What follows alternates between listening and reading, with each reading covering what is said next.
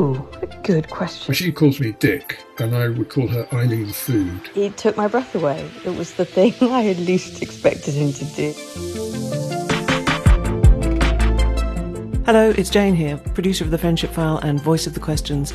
And the voices you've just heard are Emma Freud and the Reverend Richard Coles, two fantastic broadcasters who you might know or might not know have been friends for 35 years. And they are the first friends we're going to hear from in Series 2, along with a whole load of new friends like these.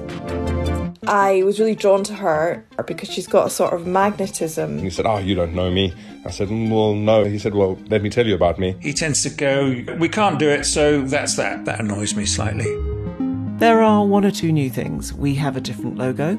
The comedy pebbles weren't quite right anymore for the kind of podcast that the Friendship File is turning out to be. We have some new questions, as well as some new music to give us a bit more light and shade.